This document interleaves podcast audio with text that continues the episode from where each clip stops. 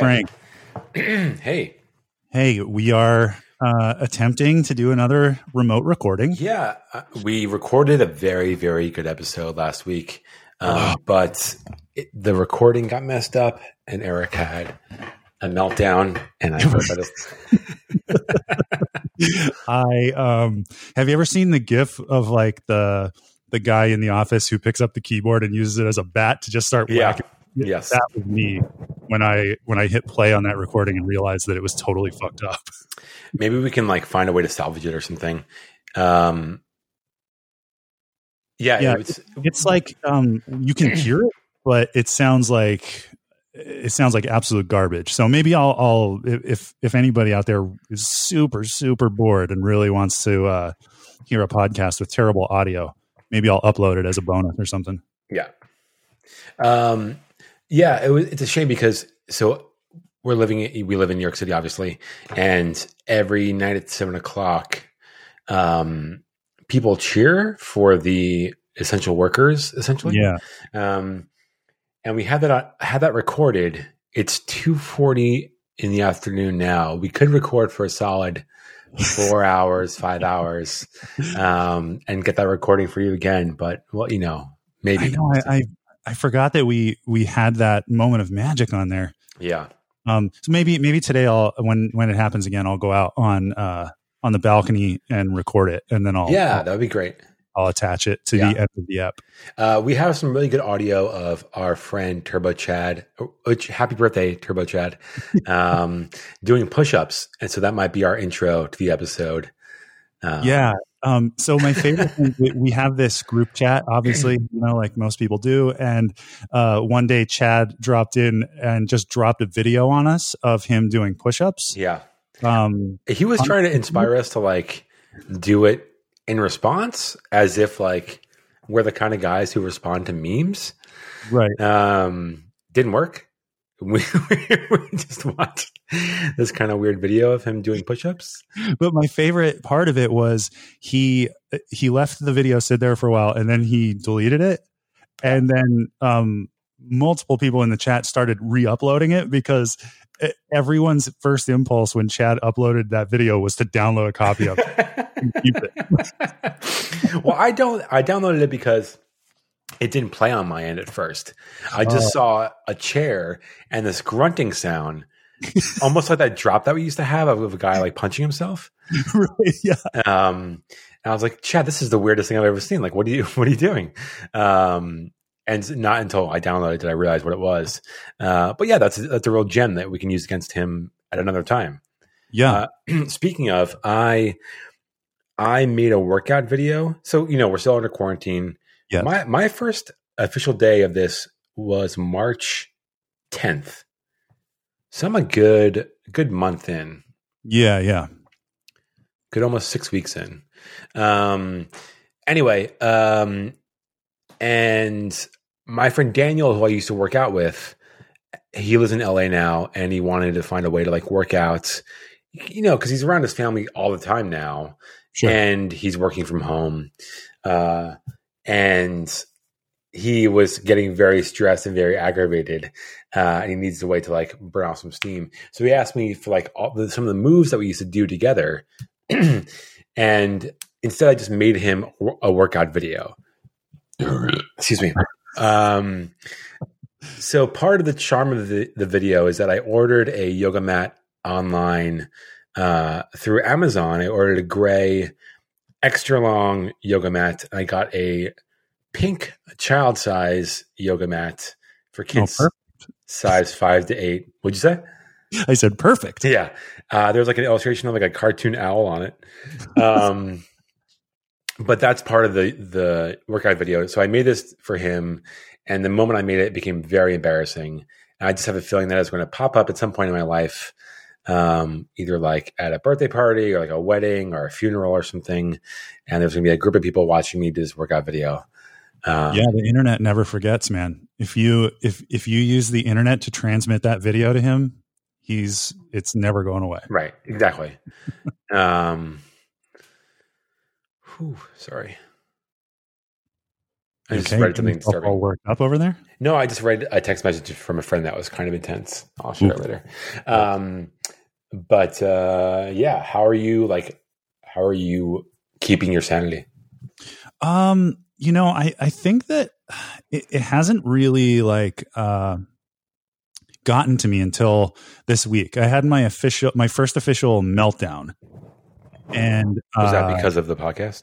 no, no. Um that didn't help. Uh but I think it was maybe the day after the failed podcast, but I was reading about uh the protests in Michigan where they were blocking the routes to the hospital Yeah.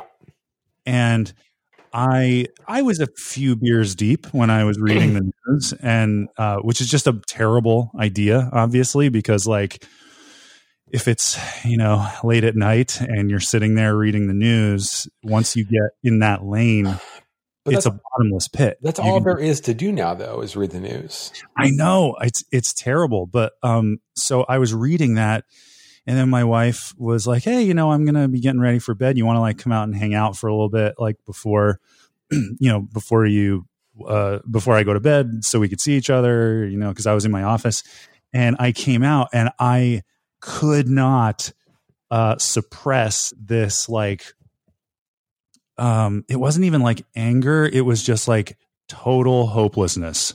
Mm. and I was just like, how am I going to sit here and watch a, a rerun of The Office if I'm like thinking about what's going on in the world right now? And needless to say, we never got around to watching that episode of The Office because my wife sat there and talked me down off the ledge and then, and then fucking tried to go to sleep and, you know, got like three hours of sleep because she was thinking about how I was an emotional wreck Mhm.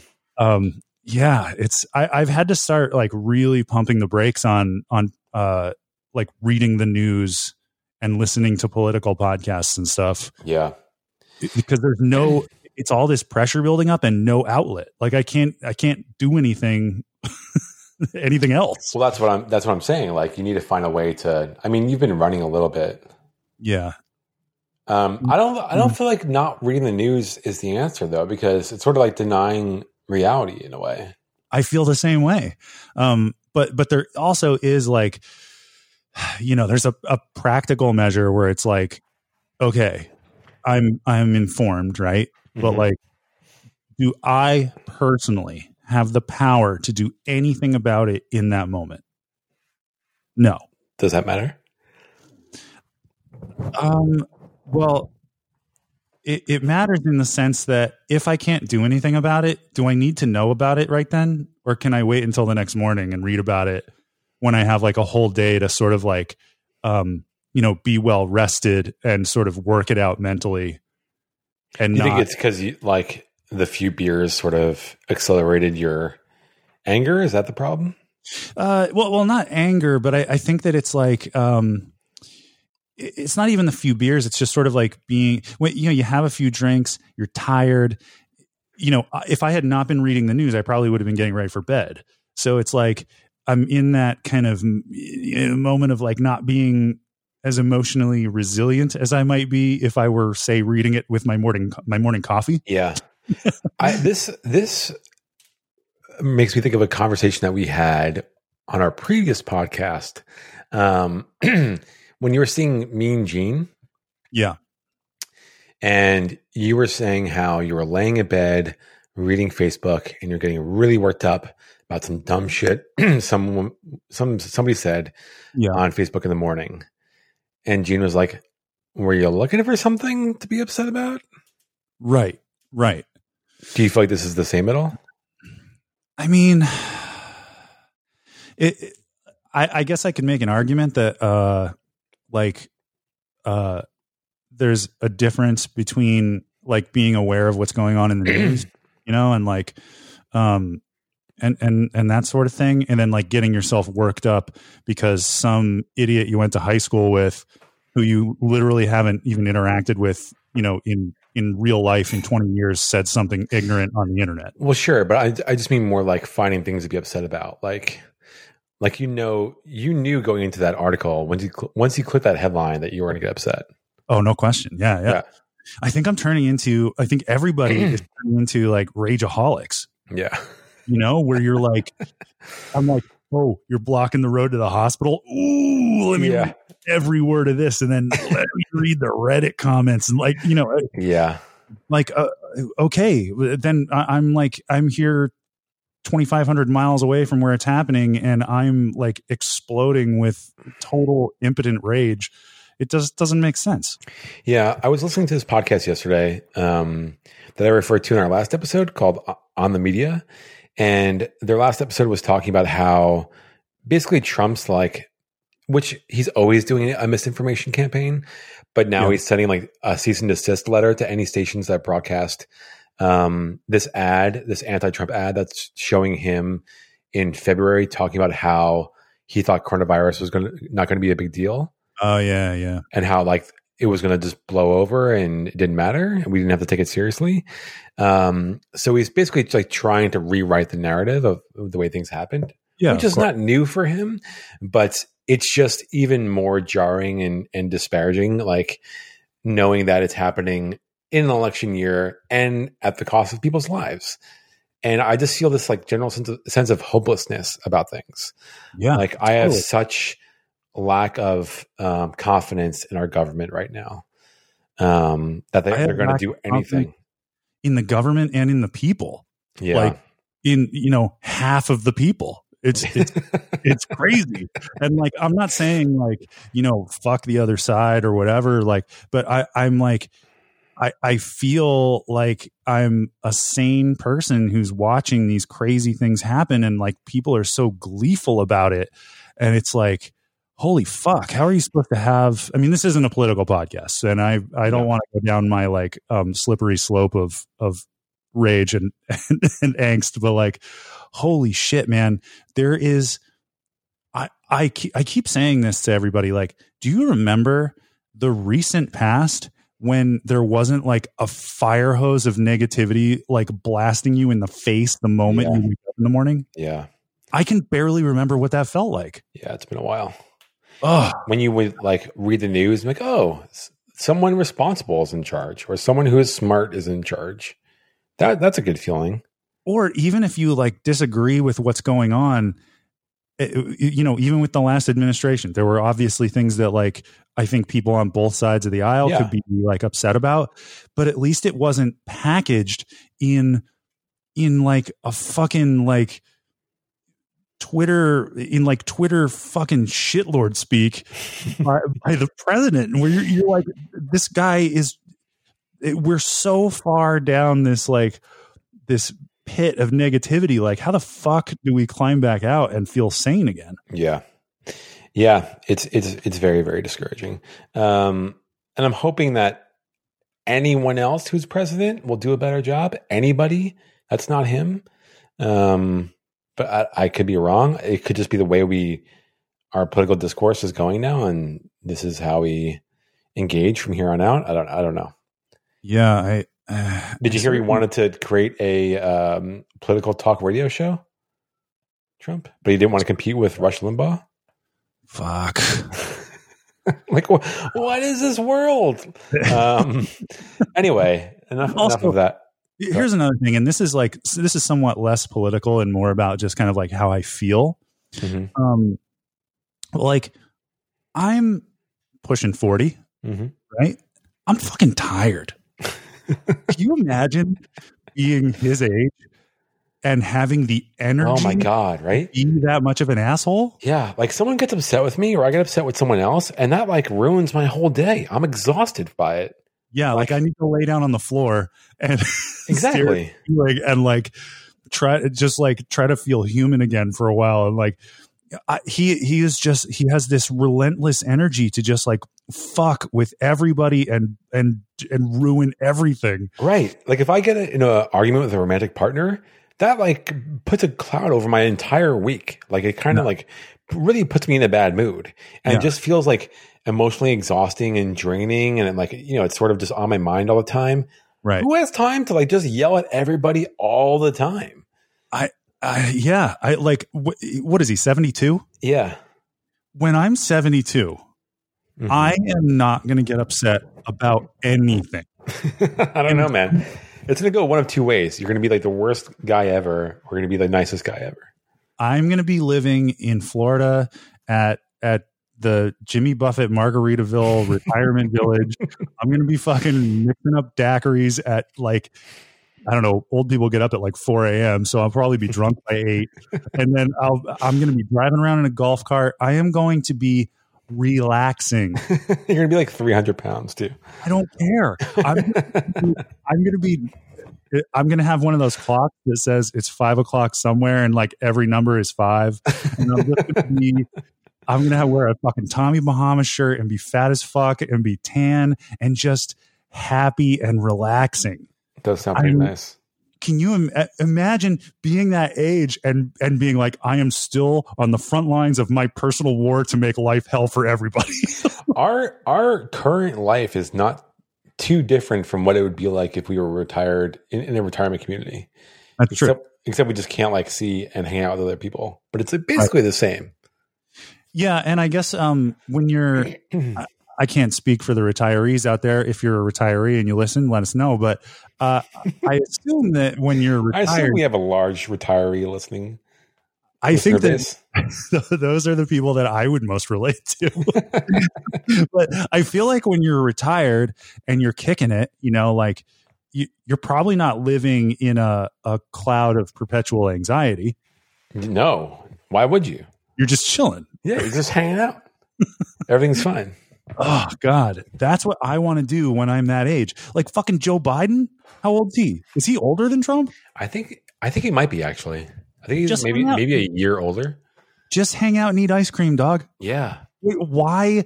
Why even get involved? exactly. just stay home.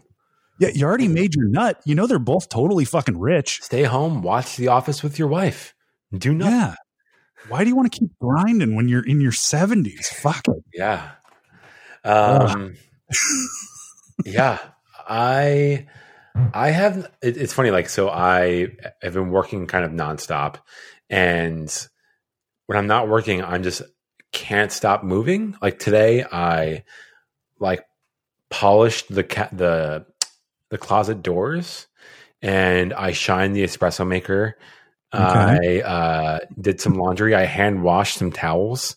So you're really climbing up the walls over there.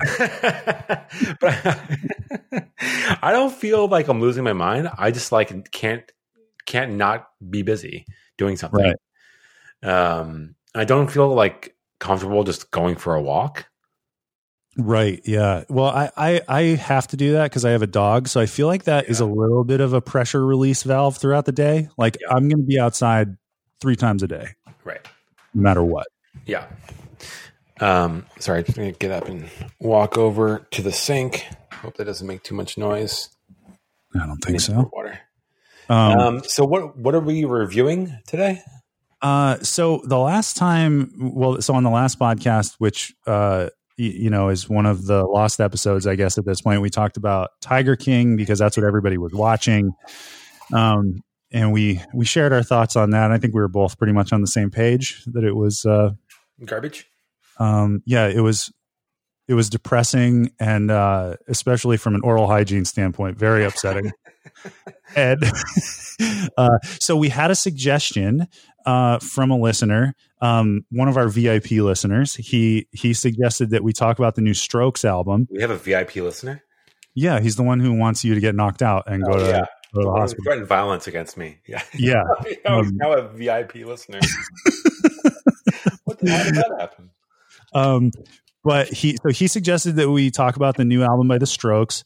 Um, and I I listened to it and I was saying to you, I think that like we should maybe just sort of talk about like anything that we've been doing or can recommend to people. Yeah. Uh, just because I think people are kind of starving for content, and also I'm not um like uh the most um like diehard fan of the Strokes, so I don't know that I could really say that much about Yeah. them.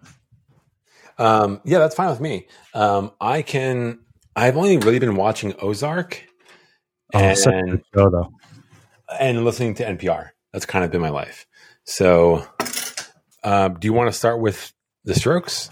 Your feelings about it, or no? Uh, yeah, so I only listened to it uh, at once straight through. Um, I listened to it. Uh, start as soon as I woke up this morning. I put it on.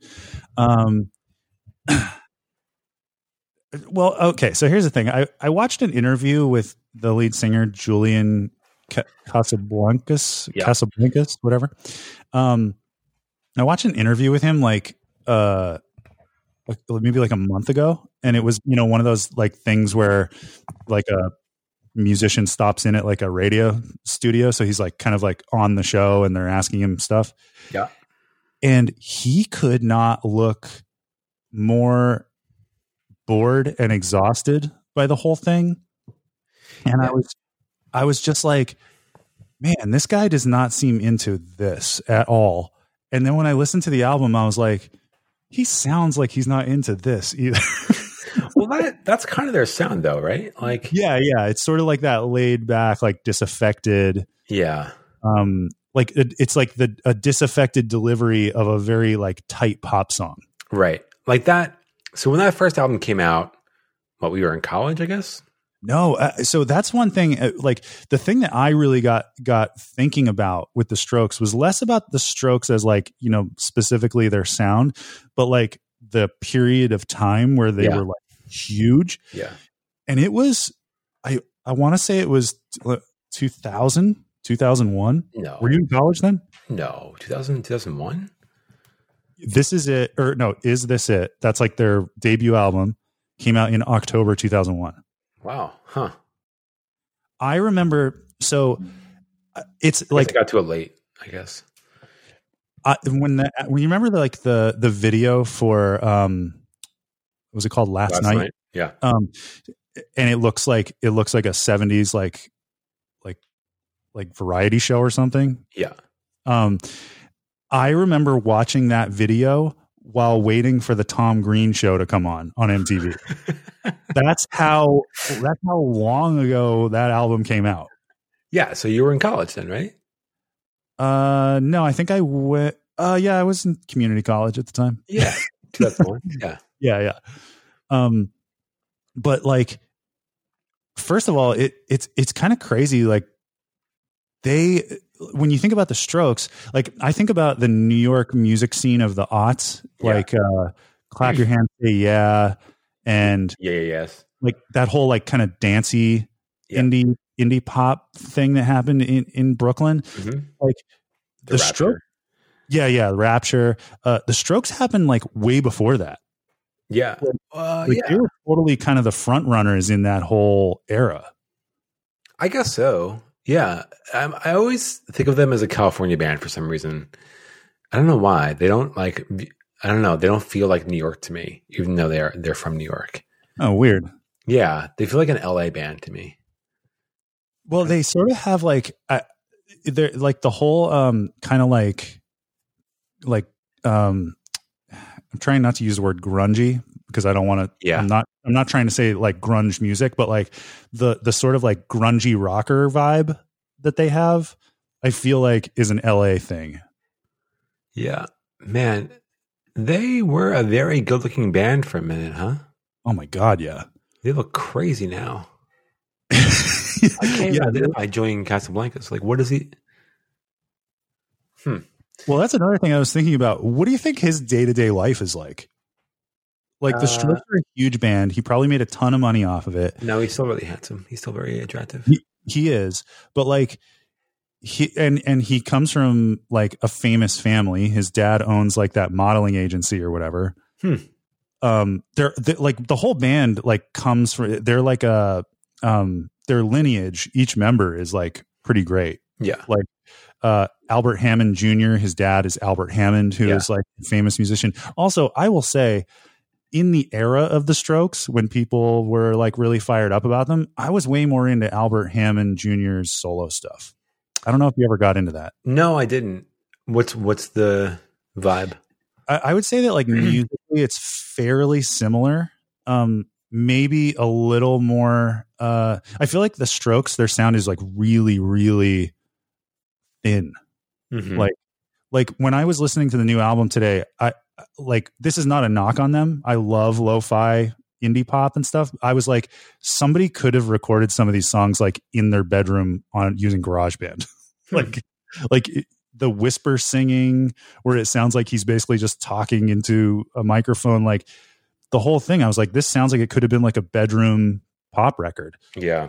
um Yeah. albert hammond's sound is a bit bigger he's sort of like i think he's i think he's like kind of a nerd about like music production and stuff Mm. Yeah, I remember like sitting in the quad on campus. Uh, it was a nice sunny day, and like listening to the Strokes on my Discman, um, and thinking like, "Yeah, this is cool, but I don't get it. I don't get why everyone loves it so much." And I've sort of always felt that way about that band. Like, oh yeah, that was a good record, but you know, it's fine. It's good. Yeah, put it on, whatever. right like you're not going to become like a strokes head and Right. start start making grilled cheeses in the parking lot at their concert right but there's there's a generation of kids like a couple years younger than us that love this band and Oh, it was totally. it was their like nirvana or pearl jam or whatever and i remember meeting a guy when i moved to new york who was a few years younger and he just he had like the whole haircut like i'm a rocker dude haircut look. Um like this kind of like layered textured long hair thing. It's like how did how did you even get that haircut? Like what what what happened to get that haircut? Um and he was a huge huge strokes fan. And i remember him i forget how it came up. I think he had a tattoo about the strokes or something. Oh wow. And i was like oh wait the strokes and that was the first time i realized that people liked that band that much I right was like, oh, really? This is a thing? Um, yeah, and then they sort of disappeared. Like they just got into drugs and sort of fell fell off for a while. But Yeah, I- that's one of those bands that I'm always pe- surprised that people care about that much. I I don't even know if they disappeared because of like drugs or uh, you know whatever sort of misadventure. I I feel like their sound it was so specific, Yeah, like rooted in such a specific time yeah, that it was like even 5 years later you're you're like you're not going to li- like 5 years after that first Rapture album came out, you're not going to listen to the Rapture again. I love the Rapture. I mean, I love it now, but but it's like I especially love the fir- like early Rapture. Oh yeah, totally. It's Yeah. great. But it's also like I think we're far enough away from it that it's almost nostalgic. Oh, for sure. Yeah. Uh, but, but there was a t- like that that sort of like highly specific sound you know for, unfortunately like it becomes like rooted in a specific time. Like like you remember interpol? Yeah, yeah, and, and like people were crazy about interpol and then there was like that period of time after that sound where it was like you would never listen to that band. Same with the Yeah Like the Yeah Yeahs are good, Totally. but you know, I never listen to Maps now. They're kind of like forgotten Yeah, well, Karen O is sort of like a feminist icon or something. I don't know. Oh yeah, yeah. I mean, like, if, I mean, I'm not, I'm not like taking a shot at the band's legacy. They're obviously like a huge band, and she, you know, she, she, and the other, the other guy's like a producer, I think. Nick Zinner, he's so good. Yeah, but but the thing is, like, like the when when you hear it on, like, if, if Maps came on the radio right now, you'd be like, whoa, that's a blast from the past. Yeah, Like, it wouldn't feel super relevant now. yeah. I mean, me, Um, because I only listen to SoundCloud bedroom trap music. that was a shout out to Mark Micken. Um, I I remember like reading some profile in New York Magazine about the Strokes, about like that era of New York. Oh, I was going to mention this. Yeah, It's- and it's- how Ryan Adams really influenced them, right? Like, Uh, so. Yeah, it's called The Strokes: An Oral History. and yes, it, it's it's more an oral history of like that era of New York music. yes, And yeah, so they Bar. shared what? like uh, they're all going to Motor City Bar the whole time. Like Yeah, th- didn't the Strokes hang out at Rudy's? Rudy's, Weren't they like? Yeah, they were like don't know. proudly like like proud uh Rudy's regulars. I wasn't aware of that. Yeah, um but yeah anyway so um th- this this article if if you have even a passing interest in the strokes or like you know turn of the century uh like new york music the strokes and oral history is so good yeah, it really is. it's when the strokes were like at the like just taking off so they're like killing it. There's a bidding war for their debut album. And Ryan Adams is like the wonderkind, you know, fresh out of the alt country movement who moved to New York and is just like hoovering up pounds of cocaine Yeah. and hanging out with them all the time. And they have the same manager. So they're like constantly interacting. Yep. And, and, like Ryan Adams is just like a fucking lunatic.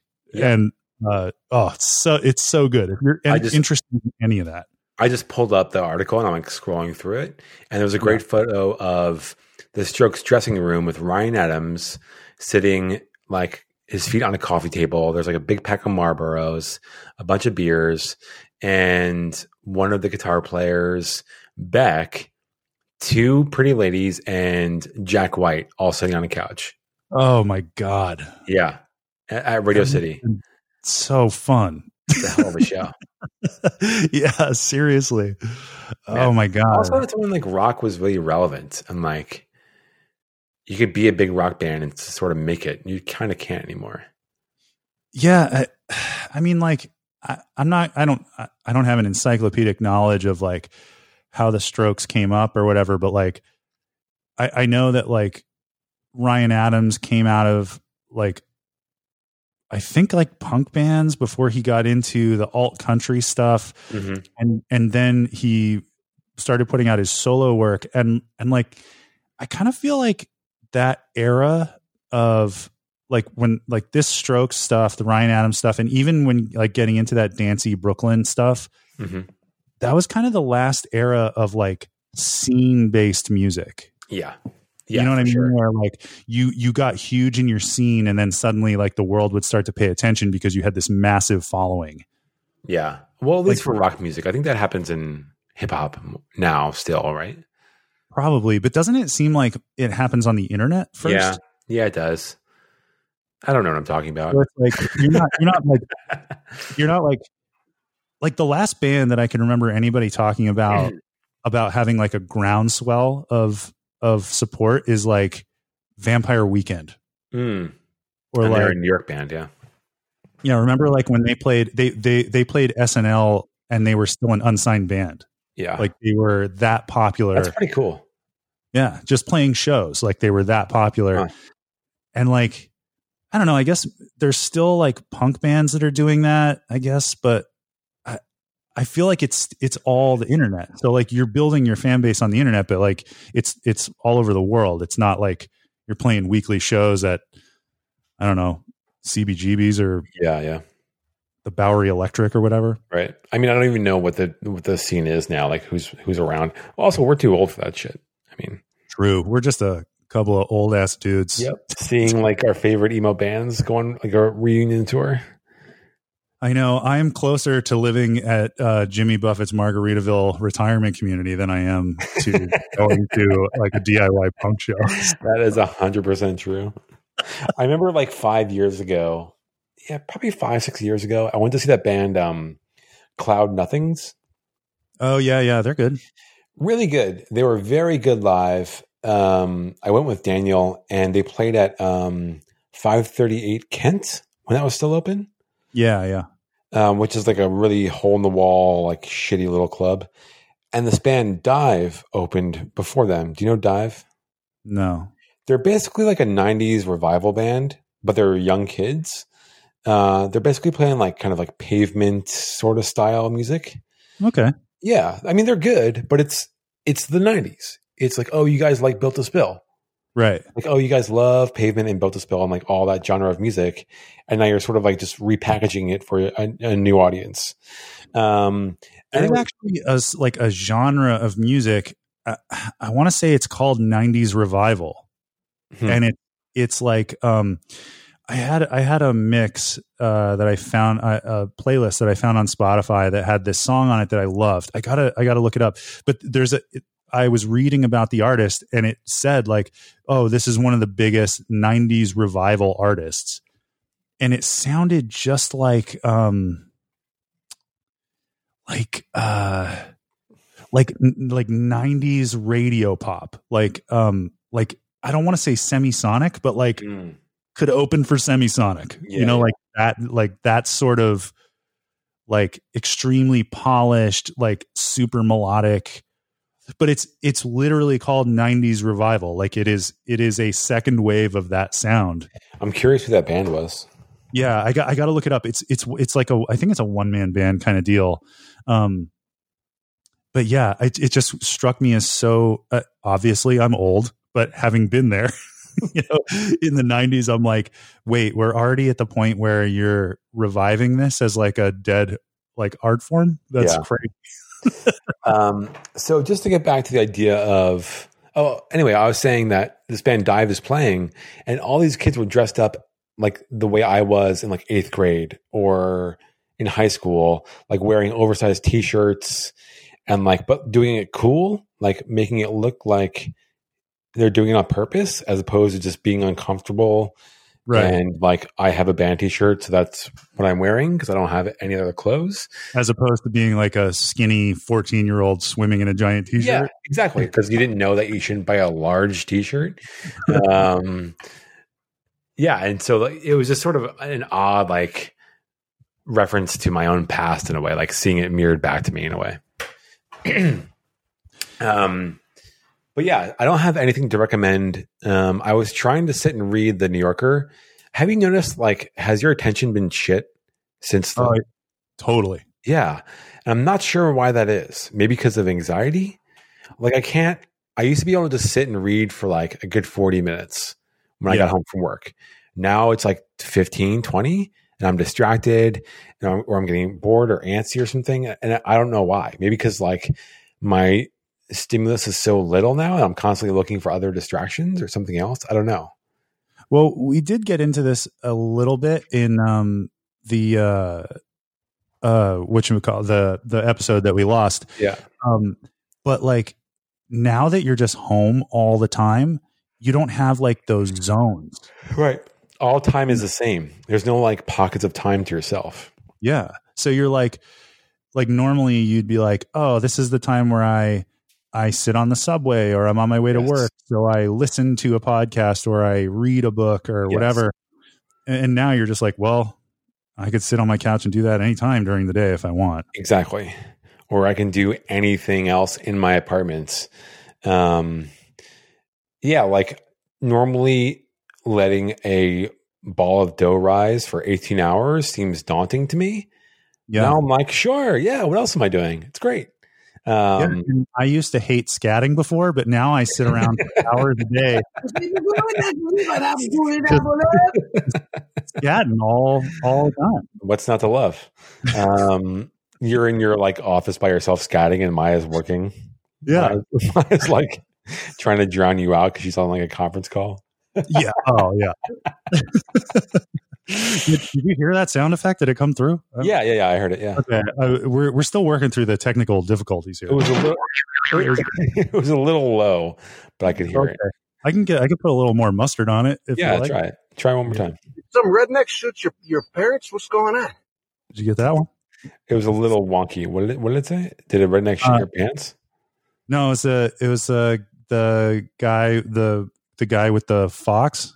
You know, he's like, did some redneck shoot your parents? Did some redneck shoot your, your parents? What's going on? Oh, yeah, yeah, yeah. Right. Yes. Yeah, it's the, the most famous, the most famous clip in our um, our Slack channel.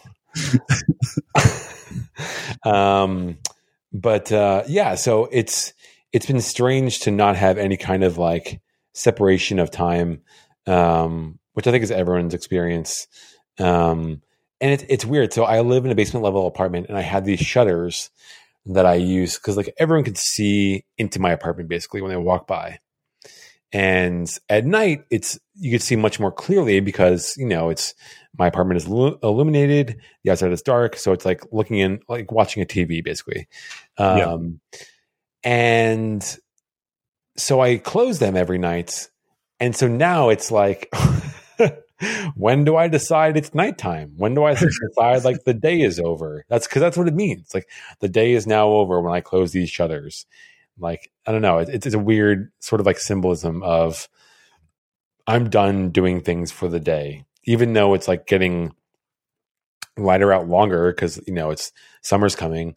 I want to like be able to close the shutters sooner because I want to be able to like, okay, I'm done. I'm done trying and making an effort for the day, or like worrying about what I'm going to do all day. Yeah, I, I totally feel the same way. I'm like, I guess I should go to bed. right. Or like I wake up and I'm like, I don't know, do I wake up now? Yeah. Or later? Uh, Right. Does it matter? right. Last night, I think we were texting a bit, and I've been eating dinner at like 6 p.m.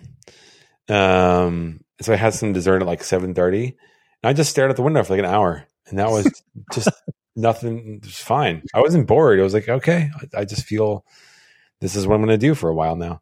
Um, but yeah, I've been watching. The one thing I've been watching and enjoying is Ozark, but I'm watching season one, which is so fucking good right now. Oh, Um, so good. so intense. Like, but I've watched it before bed, and then it makes me like all uncomfortable and anxious before bed.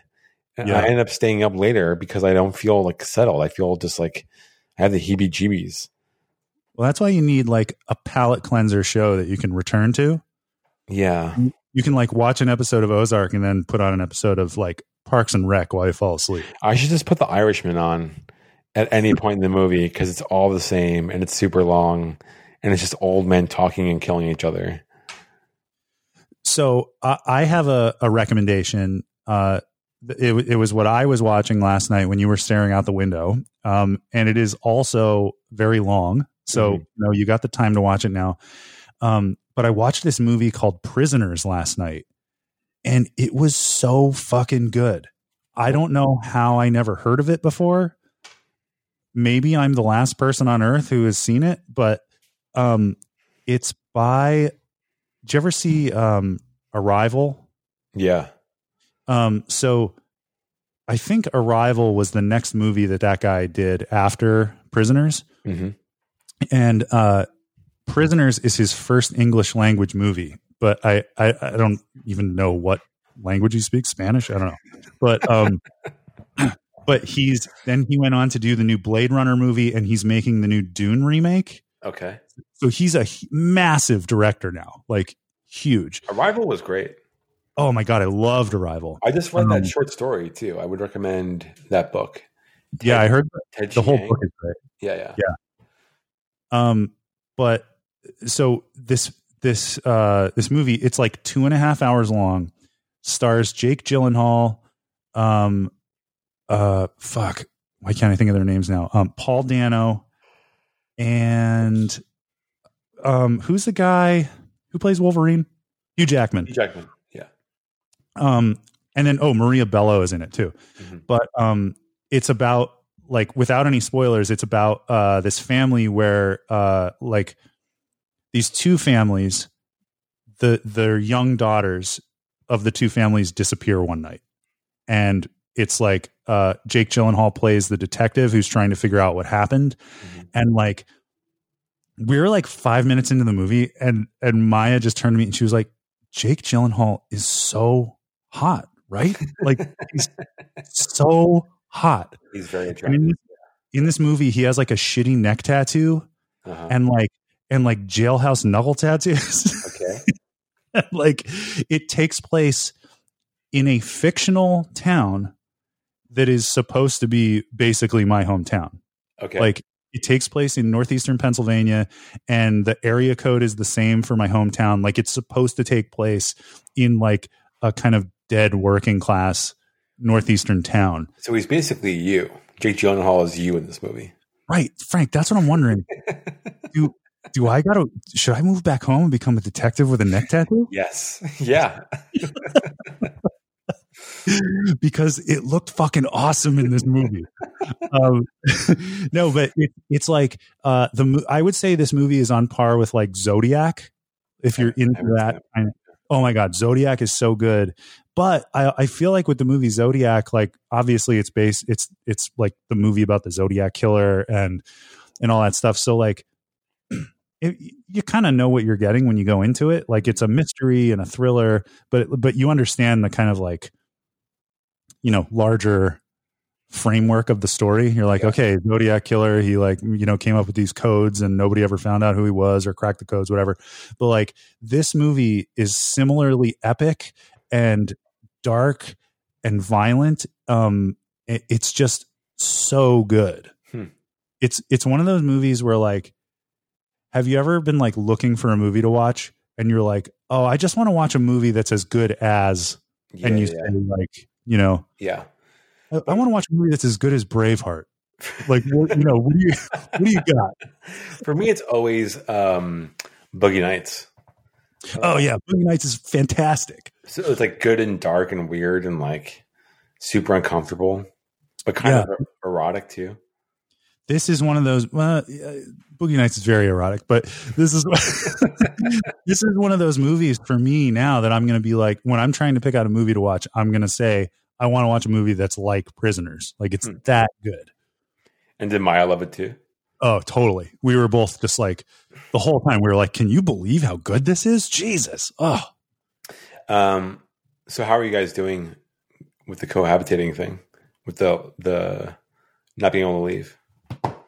Um, I think we're doing okay. Like, uh, so she has a job, um, Mhm. which is good, and uh, she is so busy during the week working that, like, you know, she set up like a little workstation in the bedroom because she likes to have a standing desk kind of thing. So she set Yeah. up a standing desk on a on a tall dresser, and like, basically the entire day goes by, and we're barely interacting. Like, Uh-huh.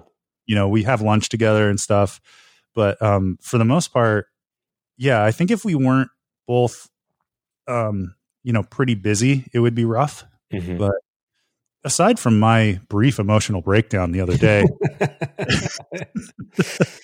yeah, I've been super stressed with work and been kind of like having my own freakouts um, that are mostly internal, um, mostly me just like kind of cursing at my computer screen.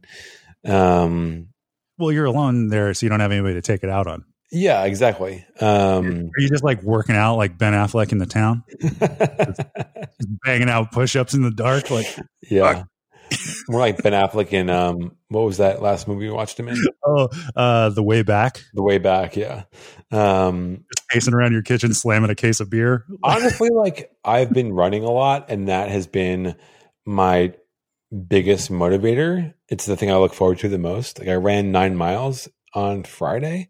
Yeah. and i just like i've never run that far before and i feel like a fucking hero. Every time i do it i tell everybody i know about it. Um no exaggeration. Um yeah and that's kind of like my the thing that really keeps me happy right now. Yeah, I I've been running a lot too. Um and uh I it, it's it's been fun, but at the same time it's like so I'm doing this running program. I'm doing a marathon training program even though I'm not really training for a marathon. Yeah. And it's just because I wanted to give myself a like a schedule that I can look at throughout the week and be like, "Oh, here's some here's what I have to do today. Here's my daily goal." Um, but even that, it's like, you know, I did seven miles on Thursday and it, or uh, on Friday, and it's like, okay, I banged out my seven miles, and then I come back and I'm just kind of hanging out again. Yeah. I mean, actually, I, I do have a couple projects that I'm working on. So the past few days have been pretty busy and, uh, you know, fulfilling. But like, damn, those days when you don't have anything to do but like a three mile run on your schedule, it's Yeah. like, shit. yeah like well on friday i ran nine miles i ran to union, union square which is really beautiful um, very pleasant experience but then i sat down at my desk at like 9.30 and didn't move for 12 hours Yeah. and that sucked but you know at least i was able to get out and do something in the morning but those days of like if i don't do anything in the morning and i'm just like at my desk the whole day it's just miserable um, Yeah. can't sit still. I'm like, uh, I've been working on a, a little software project and like, I work for like a half an hour and then I stand up and I pace around the apartment and I'm like, I, I, I just like, I, there's no beginning and end to the day. yeah So it's like, I, I think if I, if I was like, you know, if it was like a work day, I'd be like, okay, it's quitting time. And now I go do something else and I go home or whatever. But like, I don't know. It's just this like wide open space that I'm trying to fill up with activity. yeah um, do you want to do top three Yeah. Do you have a category? Um, okay, I have a couple top threes. Okay. Um, well then, You, you, you are listening to Frank and Eric's You're going to feel strong pressure on the prostate gland from inside your rectum. Top Three Showdown. So long. I keep, Oh, thinking- I I thinking, find that so soothing. Oh my god. man, so long. um, if you want that just to play on your own whenever you want, we could send you that file. Yeah, if you want it like as a ringtone or something. yes. Your answering machine. Every time I Uh, hear that, it's like it's like getting a massage Mhm. or like a it's like taking a Xanax. I'm like, oh yes. Yeah, I feel the same way. um, so we have a couple top threes. Um, top three. Do you want to do um, road trip memories? Ooh. I could do that. You want to do that? Okay. Sure. Do you want to go first or should I go first? Uh, I'll, I'll go first. The last major road trip I took was um, was like two years ago. Yeah, two years ago in the spring with uh, my friend Sarah. We were dating, and she had a car. We were living in San Francisco, and she had a car in Nashville. And I was like, "Hey, you should go get your car." and she's like, uh, I was like, yeah, that'll be great.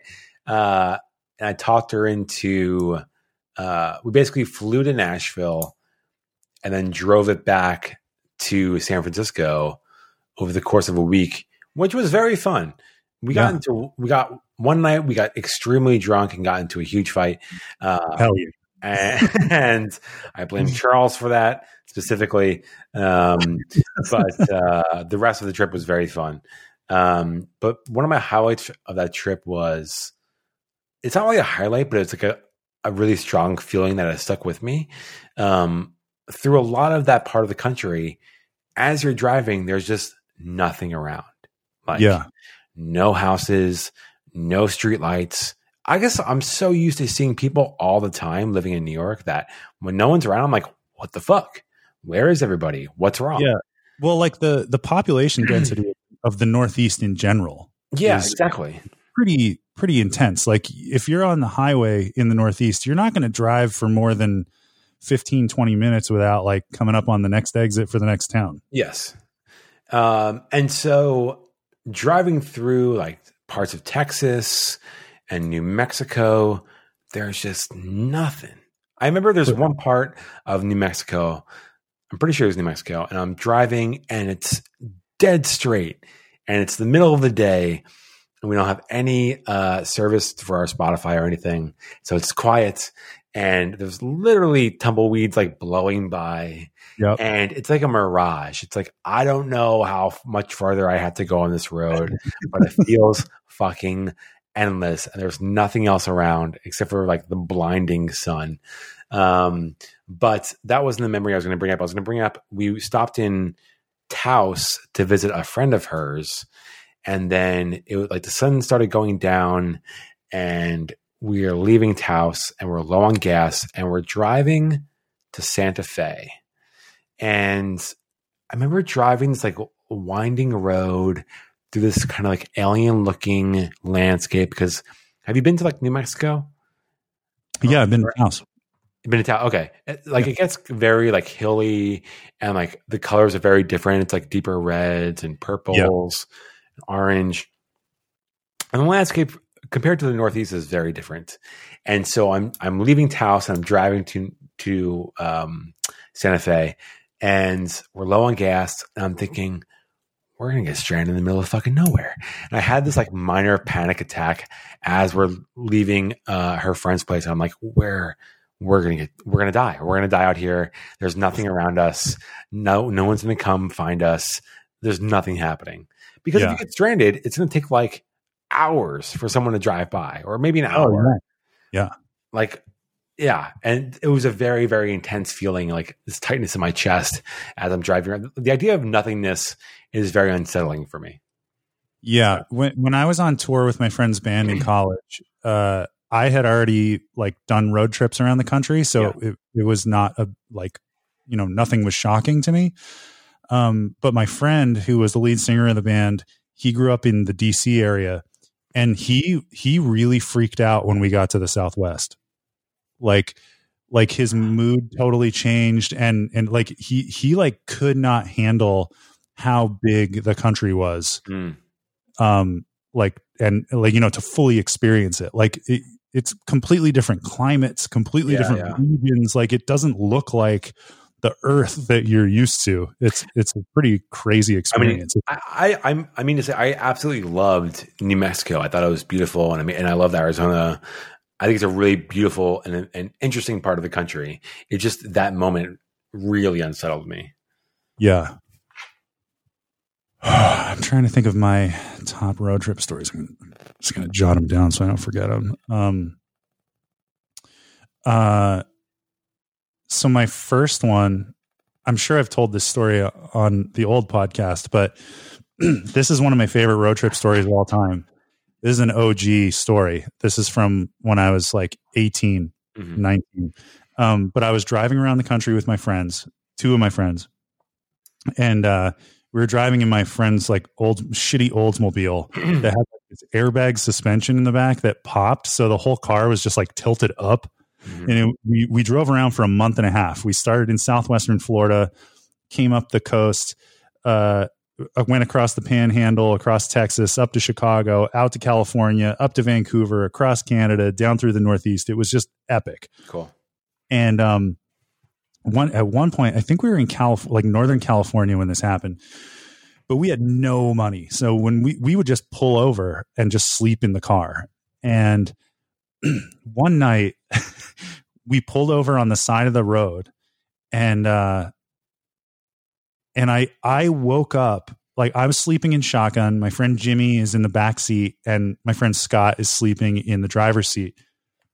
and um and and we were pulled off like on the side of the road and the windows are all fogged up because we've been sleeping for a couple hours and i wake up to this feeling of like palpable panic like like when someone is really losing their shit you feel it in the air. Hmm and I wake up and Scott is in the driver's seat and he's like he's like like trying to work the controls of the car and he's like slamming his foot on the brake but the car's off. Like we've been asleep. Whoa. and and i'm just looking at him like what is going on? And i reached over and i pulled the keys out of the ignition and i looked at them and he turned his head and looked at me and just screamed what is going on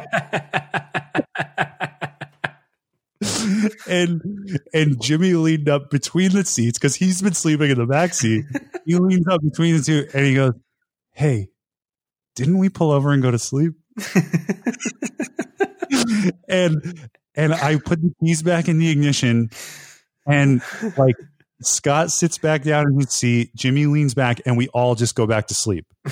Like that, there's no discussion. We're we're all in this like half sleep state God, that's insane. and we go back to sleep and I, I can still remember what it looked like because like the the the windshield was all fogged up but like you see the headlights sort of like zipping past so you know if you wake up half asleep you might feel like the car's moving or something so the next morning we wake up and i think i want to say we we were in like arcata or arcadia whatever it's called in Mhm. northern california. I think it's called arcata. Um, and we go to this donut shop and we go in. Nobody has said a word about it all morning. And it's just sort of like a quiet morning. We need coffee. We're trying to get it get it going. Go to this coffee shop. We get our coffee and donuts whatever. We sit down at the table take a couple sips of coffee. And scott goes hey you know what was really weird last night? And and and then we all like were like falling out of our chairs laughing because like we had all been sort of like like sitting on this like thinking about it in our heads like did that really happen? That's funny. it was it was like it was such a moment of sheer panic like watching someone completely lose their shit and then going right back to sleep. It was so weird. That's Such funny. a fucking funny, funny That's so moment. funny. Um, when I graduated college, me and there's three of us, four of us in total. Yeah, there's four of us in total. Me and three guys got into our friend's mom's van and drove to St. Louis to see our friend Steph and our friend Jen and uh, some other folks in St. Louis. Uh, for I think Yeah, who is responsible for me binging Dr. Pimple Popper? There you go. Um, I, think for a wedding, I think it was for Jen's wedding, maybe. Um, so anyway, we um, we borrowed this van from our friend Ray, Ray's mom, and his uncle had died in the van like a few weeks before. Jesus Christ. yeah, we kept referring to it as like Uncle Jay's dead Uncle Jay's van. Um, was there like was there like a like a whole like like fan of of air fresheners hanging from the rear view mirror? No, no, no. He didn't like rot in the van. He just he just collapsed and died in it Right. uh, while like vacuuming in the van. Um, anyway, um, so we drive this van. It was like one of those like GMC Astro van, I think. Okay. And it had like kind of some wood paneling in the front. Uh, I was in the the passenger seat or the, riding shotgun almost the entire ride, and someone had carved the word "fuck" into the wood paneling in the passenger seat. Um, but uh, we drive to St. Louis. We make it there without issue uh, for the most part. We're pulling into the city, and as we're like cruising in on the off ramp, um, our transmission just dies, and Oh, so we shit. just like coast into the city at like midnight.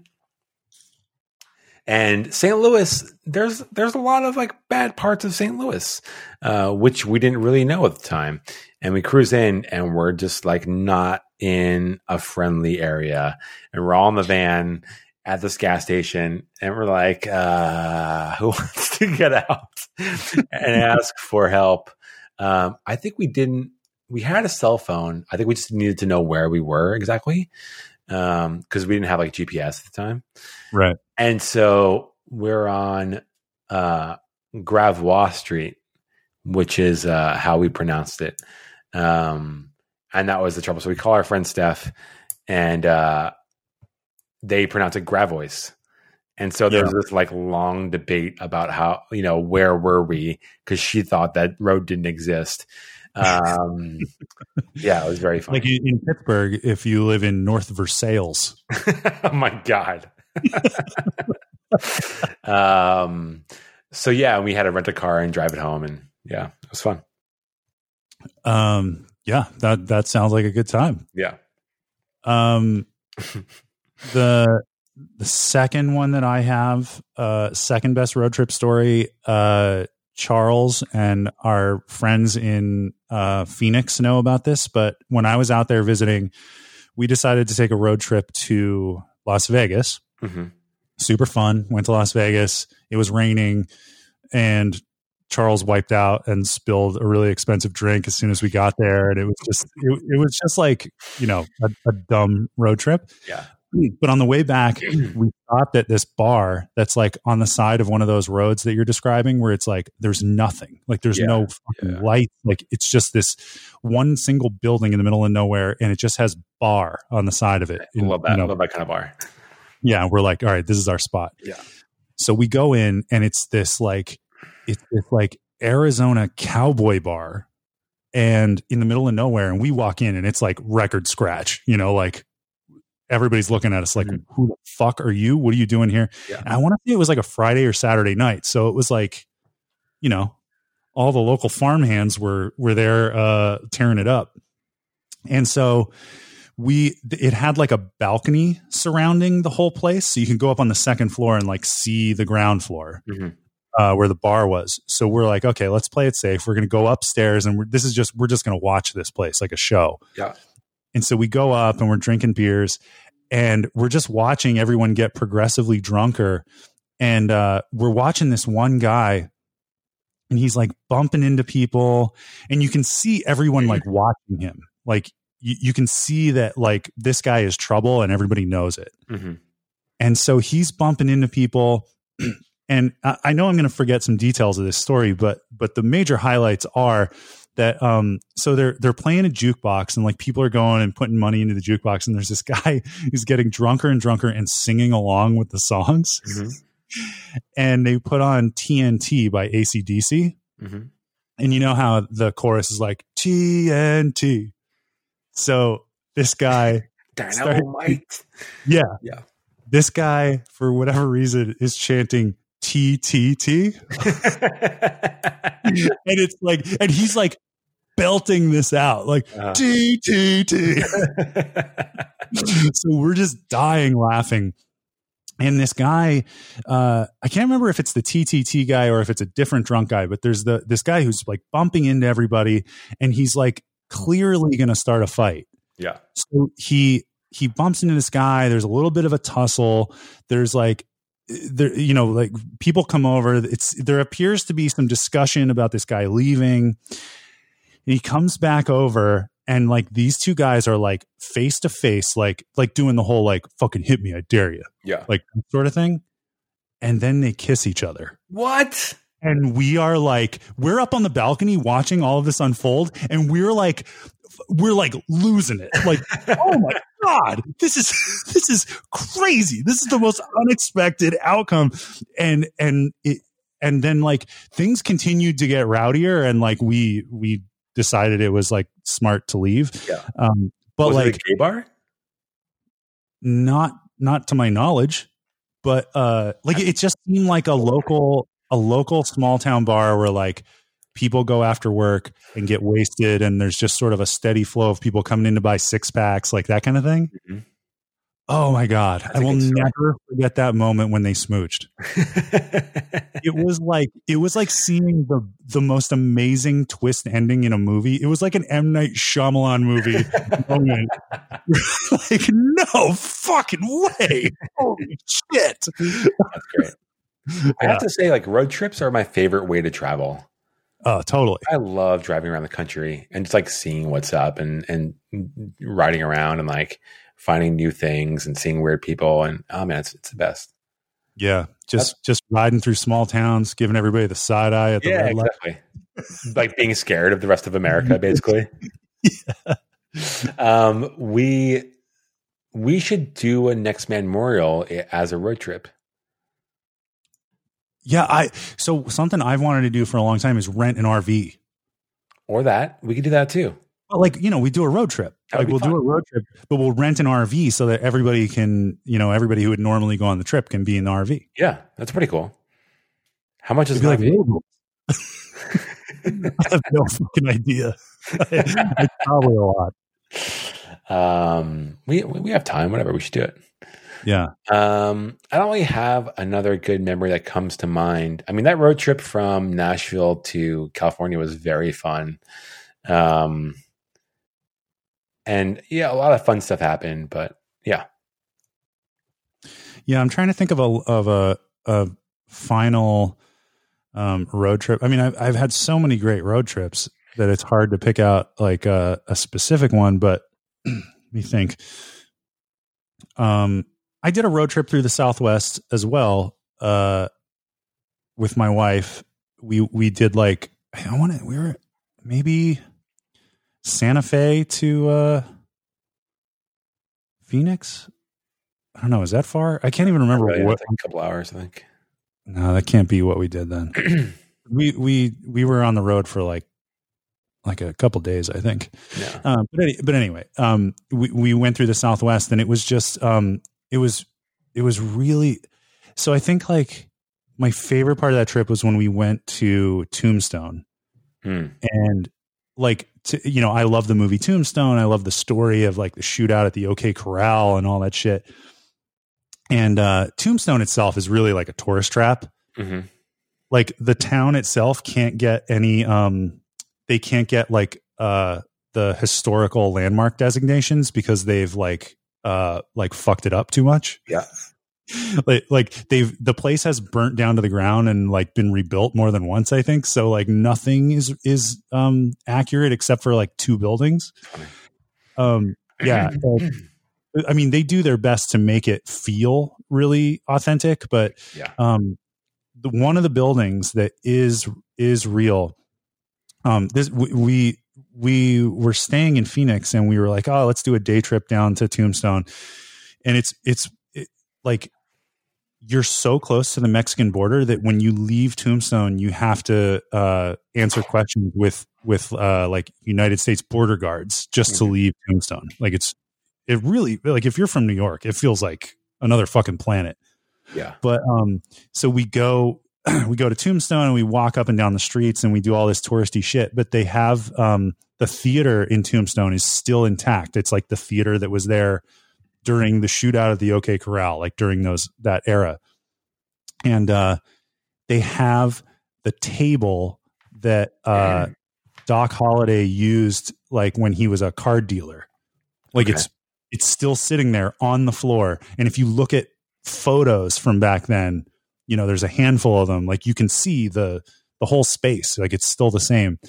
And uh and you're walking around with um you know a tour guide and and you're allowed to like kind of interact with things you can touch stuff whatever uh, but this table they have this covering on so you're you're not like to prevent it from uh degrading and and she's like you know this is literally the table that doc holliday sat at and was a card dealer and like my wife and I are staring at at this table like it's sitting in the exact space. They have a photo from the era of it being there.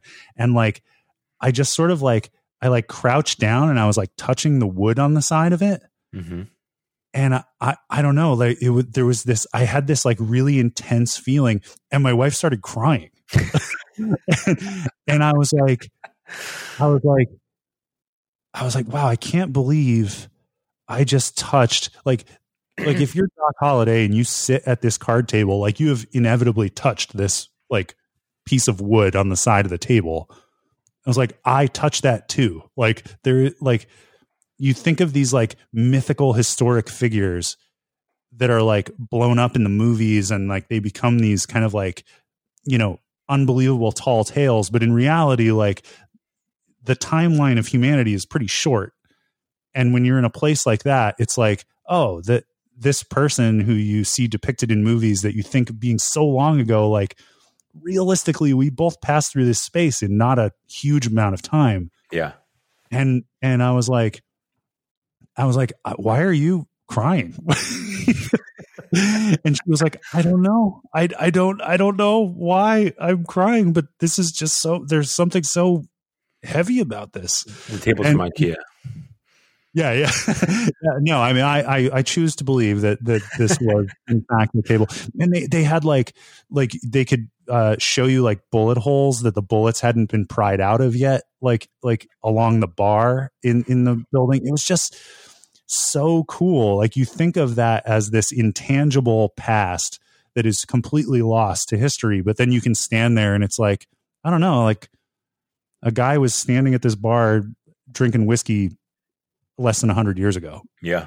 and it's it's it was such a powerful like a powerful moment that we didn't anticipate it was so cool Have you been to the Alamo? i have not It's pretty cool too. It's weird. It's like near like a like a strip mall kind of vibe. But yeah, it's Yeah. um well, I think that's our show. yeah we did it um did it. if uh if the audio's fucked up after this That's it. We're done. well We're gonna retire. weird. No i'm gonna post it and i'm just gonna let it grate everybody's ears i don't give Yeah. a fuck It's everyone else's problem. we could do. um, all right. Well, uh, it, I hope that everybody's getting by okay uh, in and staying healthy. And uh, you know, I hope that um, listening to us ramble for a little while uh, is is entertaining and helps you forget the bad news in the world. And Oh yeah, we we meant to say uh, if you have anything you want to share about your own experience, please give us a call. Any tips or any advice or any guidance or recommendations of your own? Uh, yeah, we don't have a phone number set up, but uh, Please if, call if us. You, have, you can email us, eric at frankanderic.com or frank at frankanderic.com.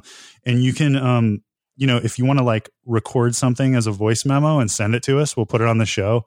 Um, it could be a road trip story. It could be like something that you've been doing in quarantine that you want to share or like, you know, anything. Like we're all kind of, uh, you know, shipwrecked at the moment on yeah. our own respective islands. So, yeah, if you got some tips or some recommendations, share them with us.